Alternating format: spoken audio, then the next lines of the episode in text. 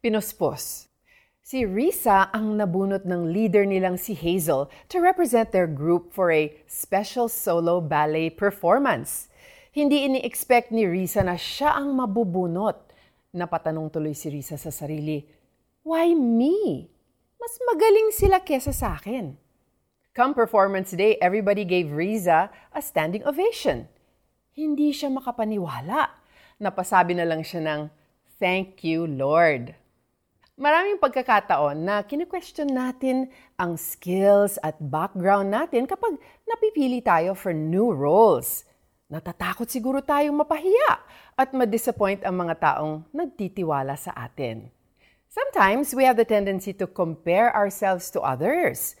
Ang ending, syempre, mas magaling ang tingin natin sa kanila at mas mababa naman ang tingin natin sa ating mga sarili.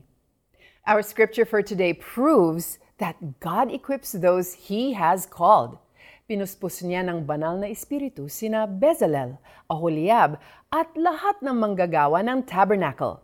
Biniyayaan niya sila ng kakayahan, kahusayan, at katalinuhan para buong husay nilang magawa ang plano ni God. This reminds us of two things. Una, kapag tinawag ka ni God, pupuspusin ka niya ng kakayahan. Ikaw pa ang magtataka ko nagawa yun? Pangalawa, wala tayong maipagyayabang. Kay Jesus galing ang lahat ng abilidad at husay na meron tayo. Hindi tayo ang mahusay, kundi ang Panginoon. All the glory truly belongs to Him. Tinatawag ka ba ni God to accomplish a seemingly impossible or difficult task? Take heart. Remember Moses and Peter of the Bible? Hindi ba't naging successful sila sa kabila ng mga kahinaan nila? Pinuspos sila ng biyaya ng Diyos. Kayang-kaya ring gawin ni God yun para sa iyo. For He did not call us to do what we can, but to do what He can. Let's pray together.